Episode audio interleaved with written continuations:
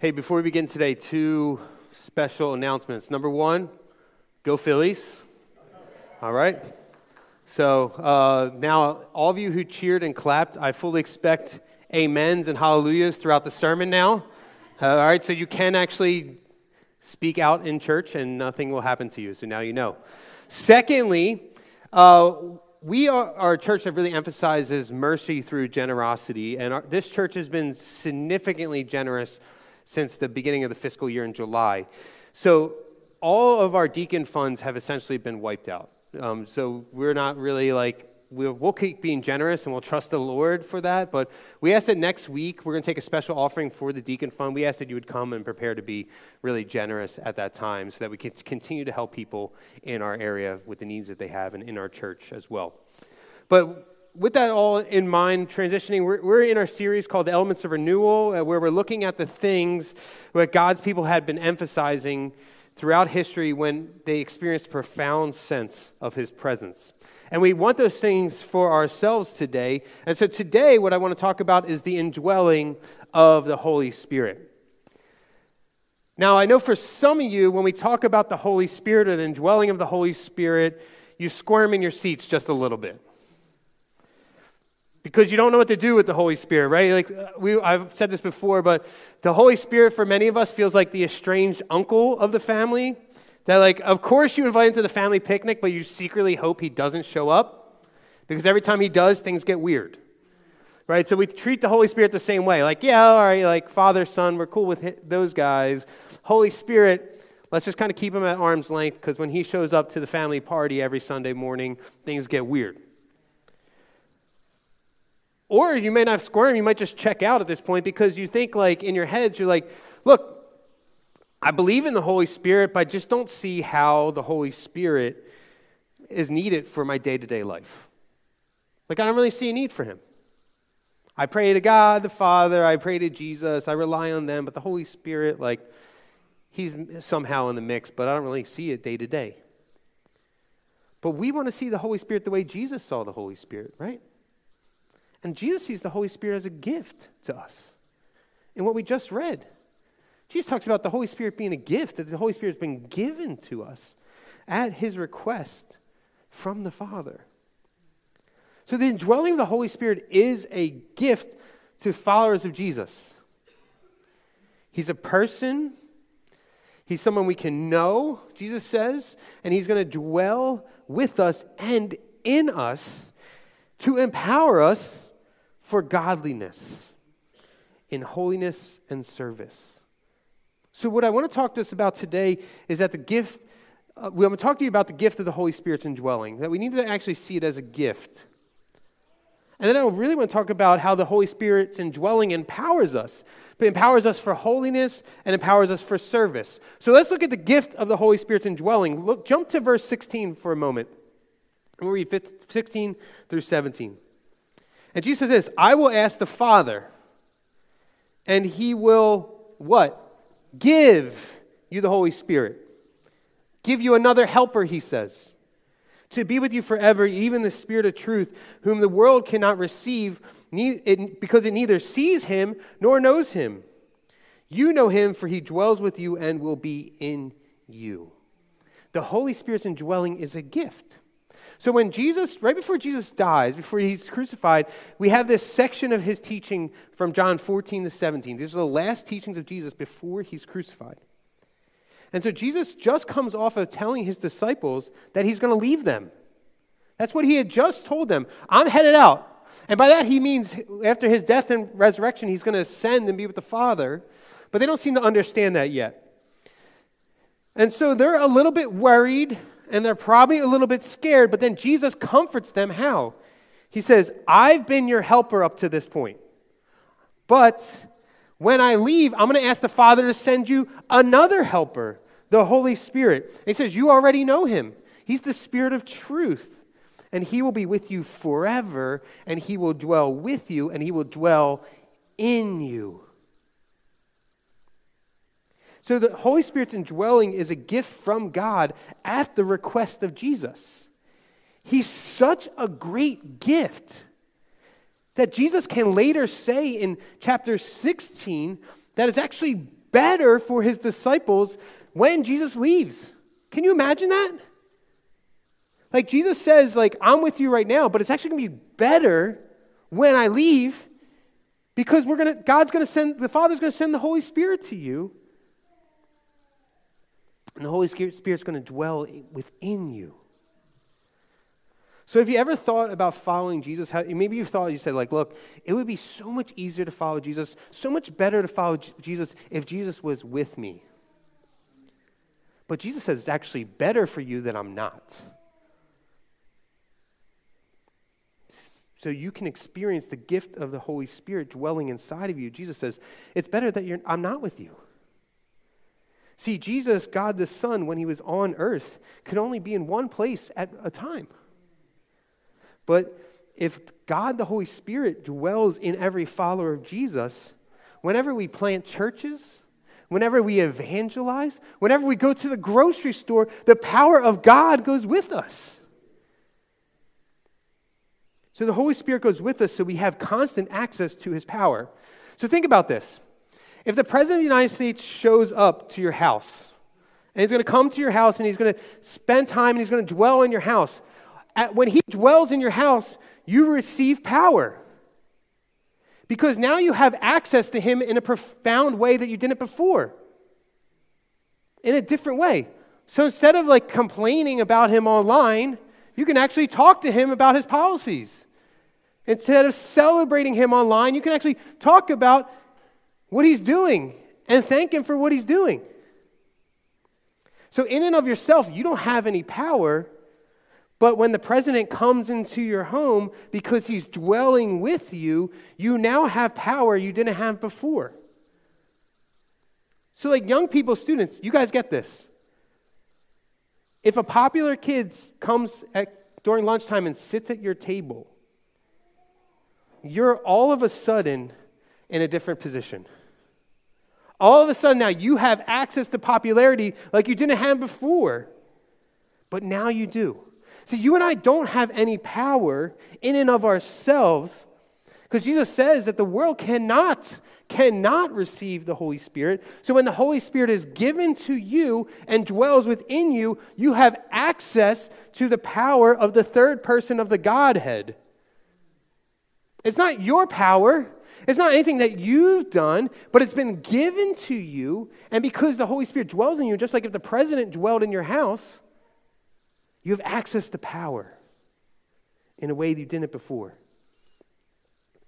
So if you believe in Jesus, the Holy Spirit dwells within you, so you have access to power for godliness. And godliness is simply devotion to God. You have access to that power to be devoted to God day in and day out practically because God the Holy Spirit gives you the power to do it. So the Spirit's indwelling empowers us for godliness, but first and foremost, it empowers us for godliness in holiness. So look back at verse 15. What does Jesus say? He says, If you love me, you'll keep my commandments. In verse 17, he calls the Spirit the Spirit of truth. Later in chapter 14, Jesus says this in verse 26 But the Helper, the Holy Spirit, whom the Father will send in my name, he will teach you all things and bring you to Bring to your remembrance all that I have said to you. The Holy Spirit's indwelling empowers us to be godly by making us holy. So, one of the main purposes you, of you and me receiving the gift of the Holy Spirit as dwelling is to help us remember what Jesus has taught us. To remind you of, hey, Jesus said this. Do this so you can be holy. Well, holy means to be set apart, to be different from the world, a special relationship with God. Look, this is what it means to be holy, and be holy by obeying Jesus. So the logic goes something like this Jesus says The Son of God, Jesus, loves those who put their faith in him. And because he loves us, he asks the Father to send the Holy Spirit to dwell in us and because the Father loves the Son, he grants the Son's request. And we then respond to the Son's love by obeying what he commands us to do. If you love me, you'll keep my commandments. We respond to that love, and the Holy Spirit indwells inside of us in order to help us move toward holiness. So, what the Holy Spirit does is reminds us of what Jesus taught us. And he convicts us the ways in which we're rebelling or resisting against God and what Jesus has asked us to do. And that's what we call sin. And he helps us turn from our sinful ways and pursue godliness, being a holy people who are set apart and different from the world. Because according to the Bible, we're all born with a sinful nature. You're born with it. People aren't born good, we're born sinners. So, when left to ourselves, what we'll do in our free will is we'll always choose to resist or rebel against God. We'll always choose to do that because our sinful nature drives us to do this. But God sent his son Jesus to die for us to free us from our sinful nature, the Bible says. So we're empowered to walk in the Spirit in holiness. And then the Bible says this that you should see evidence of the Holy Spirit's indwelling or fruit of the Spirit's indwelling in your day to day life. So Paul says in Galatians 5 22 to 23, he says, But the fruit of the Spirit, that's the evidence of the Spirit, is love, joy, peace, patience, kindness, goodness, faithfulness, gentleness, and self control. What's the easiest way to identify an apple tree? See the apples on the tree, right? It's the same thing. The easiest way to identify if the Holy Spirit's indwelling in someone is to see what fruit is coming out of their lives. So it doesn't matter if an orange tree says, I'm an apple tree. If you see oranges, it's not. If the Holy Spirit's indwelling in us, we should be able to see some of this coming out. The easiest way to see if the Holy Spirit's dwelling inside of you is by looking at your life. So if you say you love Jesus, you should be growing in the fruit of the Spirit. It takes time. It absolutely takes time, but you should see improvement. We talked about that when we talked about sanctification. You should start seeing improvement. And what's on the outside will eventually what, match what's on the inside. See, if your heart is legalistic, that will come out in how you treat others, won't it? I'm better than them. I'm more holy than them. I'm more moral than them. Well, I like I don't drink, smoke, or chew or run with girls that do, so therefore, but you do. Or if your heart's jealous of other people's stuff, eventually that's going to come out. And one way that might come out is you rack up credit card debt to keep perception that you're just like everybody else. Or if your heart's angry, you'll troll people or vent your frustrations online. It comes out. See, what's on the outside eventually matches what's on the inside. But if your heart's full of the Holy Spirit, the Holy Spirit's dwelling inside of you, you should start to see yourself growing in the fruit of the Spirit. So you might not be pa- very patient now, but you should be more patient 10 years from now. It takes time. Trust me, I'm not a very patient person. Thank God my story's not done yet. If that God's still writing my story, that hopefully I'll be more patient tomorrow. And 10 years from now, after making a ton of mistakes and being very impatient, I'll be slightly more patient than I am now. So you might not be super gentle now, but you'll find yourself raising your voice at your kids less and less. You might not have much joy right now, but you'll find yourself being anchored in joy the next time you go through suffering in a way that you weren't before. See, if God has put His Spirit inside of you, you'll be empowered by the Holy Spirit for godliness and holiness. You'll be empowered to obey God, and you'll even find yourself wanting to obey God. And the evidence of what's going on, on the inside will eventually come out on the outside. We should be able to see it. The Spirit's indwelling not only empowers us in God, for godliness in holiness, but also in service. So, right before Jesus leaves his disciples and descends into heaven, Jesus leaves them with this. Look at Acts 1 8. You don't have to turn there, it'll be on the screen. But you will receive power when the Holy Spirit has come upon you, and you will be what? My witnesses in Jerusalem and in all Judea and Samaria and to the end of the earth. Now, if you don't have like first century Palestine geography down, what Jesus is saying, like your city or like your, your town, the larger area, and then the world. That's what Jesus is saying. So the other way the Holy Spirit's indwelling empowers us is to be God to, to be godly is by changing our hearts about service. See, what many of us do is we serve, but we put limits on our service. Well, I served my neighbor on the right side of my house, so I don't need, I can check out now. I don't need to serve the person on the left side of my house. Like I invited this neighbor to church, but I don't, you know, I did that. That's, I'm done. I put limits on that. I don't really need to share it with this person over here. Or like I serve on the greeting team once a month. I don't need to serve any more than that. See, if you're living empowered by the Holy Spirit's indwelling, you won't limit your service. You'll let the Holy Spirit limit your service. You see the difference? See, you'll serve until the Holy Spirit says, hey, slow down, back up. You, you won't start setting limits before you hear from Him.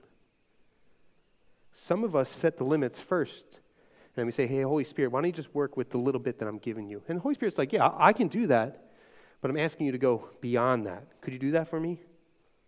Just serve a little bit more. I'll tell you when to slow down. And some of you know that, right? Like some of you have been in places where churches have abused that, or you've run yourself ragged and you haven't listened to the Holy Spirit when the Holy Spirit said, hey, hey, pull back, slow down. But wait for the Holy Spirit to say that. Because notice, Jesus doesn't say, hey, once you've done your street evangelism in Jerusalem, you can clock out. Once, hey, once the Holy Spirit falls on you and you're all up in that room and there's little like tongues of fire over your head, and Peter goes out and he preaches this great sermon, and people become followers of Jesus and people get baptized. Good, guys, clock out.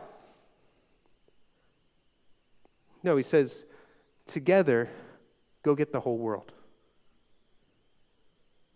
He says, but some of you are going to stay in Jerusalem, and that's okay. But serve Jerusalem. Like Peter pretty much stays in Jerusalem. James pretty much stays in Jerusalem. Peter does a little bit more traveling, but James kind of stays, Jesus' brother stays in kind of the Jerusalem area. Some of them go, to, some of you are going to go to Africa, Jesus says. And he says, like, and by the way, I'm going to bring this guy named Saul who's going to try to kill all of you and I'm going to change his name to Paul, and he's going to keep going all around Asia Minor and all around to the Gentiles. But see, God put the limits on their service. They were just open to it. They said, God, I'll serve you. If you want me to stay in Jerusalem, I'll stay here, but my plan is to go to the whole world unless you tell me not to. I'm going to go to Africa, God. I'm going to go to the Gentiles, God. And Paul says this like, God sent me to the Gentiles. Paul knows that the Holy Spirit put the limits on his service to the Gentiles. As we serve our world by telling people about Jesus, what happens is we become empowered by the Holy Spirit then with Holy Spirit empowered abilities, which we call spiritual gifts, to serve each other. So 1 Corinthians 14 12 says this So with yourselves, since you're eager for manifestations of the Spirit, strive to excel in building up the church. So, what happens is our hearts are changed by the Holy Spirit towards service. So, we go from limiting our service ourselves to waiting on Him to tell us when to limit it. We wait for the Holy Spirit to say, hey, step back, pull back. But we just go straight to service because that's what we're called to do. And then we're given gifts by the Holy Spirit to empower us to excel in building up the church. Like, what an amazing gift the Holy Spirit is. Imagine live, trying to live the Christian life without Him. Imagine trying to be holy without being empowered to do so. Imagine trying to serve without being empowered to do so. See, the Holy Spirit is a gift given to us to empower us to be godly but many of us are settling for good.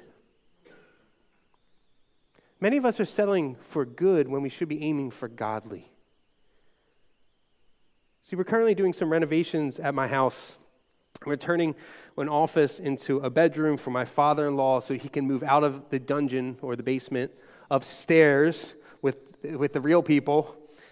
So our, we think he's a real person. I just want to clarify. Casey's listening. Dad, we love you. We're going to have him move upstairs so our kids then can also go downstairs and play and watch TV, and we don't have to worry about them messing up things that people see. And Amanda and I have a TV we bought 15 years ago when we first got married, and it still works. It's heavy. Don't get me wrong, it's heavy. TVs, man, they have gotten really light even since 15 years ago. But it works. So we're getting the basement ready for the kids to go down there, and I wanted to take stock of everything we had. So I wanted to see if the TV still works. So I found our old TV, but I couldn't find the power cord. And without the power cord, the TV's what? It's useless. No matter how old or how new your TV is, if you can't find the power cord, it's worthless. It's just going to collect dust. See, we have the Holy Spirit, but sometimes we can be unplugged from His power. And so we're no different from the world, and we're just collecting dust. When we do that, we're settling for good rather than being eager for what's godly. See, the world has plenty of good men. Plenty. Plenty of good men. Our church has plenty of good men, but it needs godly men. It needs men who are running after holiness by leading their biological families and by leading their church family in prayer and devotion, taking the commands of Scripture seriously. Our church needs men who are serving God first, their wives and families second, and putting all their wants and needs on the back burner for them. It needs men who are willing to step up and use their gifts to serve the church. This is the plug for the men's retreat. That's why we do men's retreats, because we're aiming for godliness. There's plenty of good men. We want godly men at this church, and we want you to want that too. Young people, there are plenty of good students. There's plenty.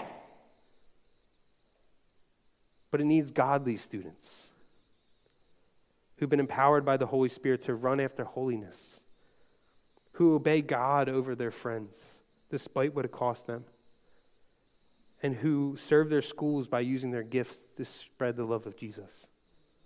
The, the world has plenty of good students, it needs godly students.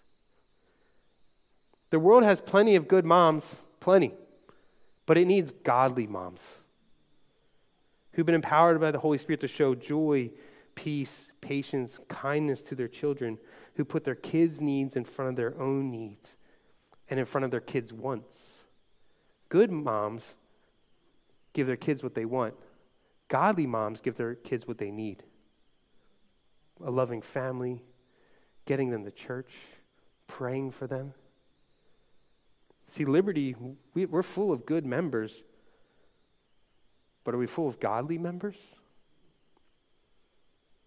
Are we empowered by the Holy Spirit for holiness? Do our lives are they marked by repentance? Do we schedule our lives around Sunday worship and home meeting or do we schedule Sunday worship and home meeting around our lives? Plenty of good people schedule their Sundays around their lives. Plenty of good people do that. Godly people say, let's get Sundays on the calendar first, home meetings on the calendar first, then we'll plan out our lives. Are we full of people who don't put limitations on serving and wait for the Holy Spirit to tell us to slow down and hold up? Do we use our gifts in places like Liberty Kids or on the greeting team or on the praise team? Even if it means, oh my goodness, inconveniencing ourselves by getting here early. Like, yes, if you join the praise team, you have to be here early on Sunday. That's a requirement. Good people will do that. Godly people will say, let's go. Sunday morning, let me grab my coffee and go praise Jesus. Let's do it. Or even if that means that we have to work, miss part of the worship service, or maybe all of it to serve. If we're taking stock of our church, are we a church of full of good people Or are we a church full of godly people? Don't settle for good.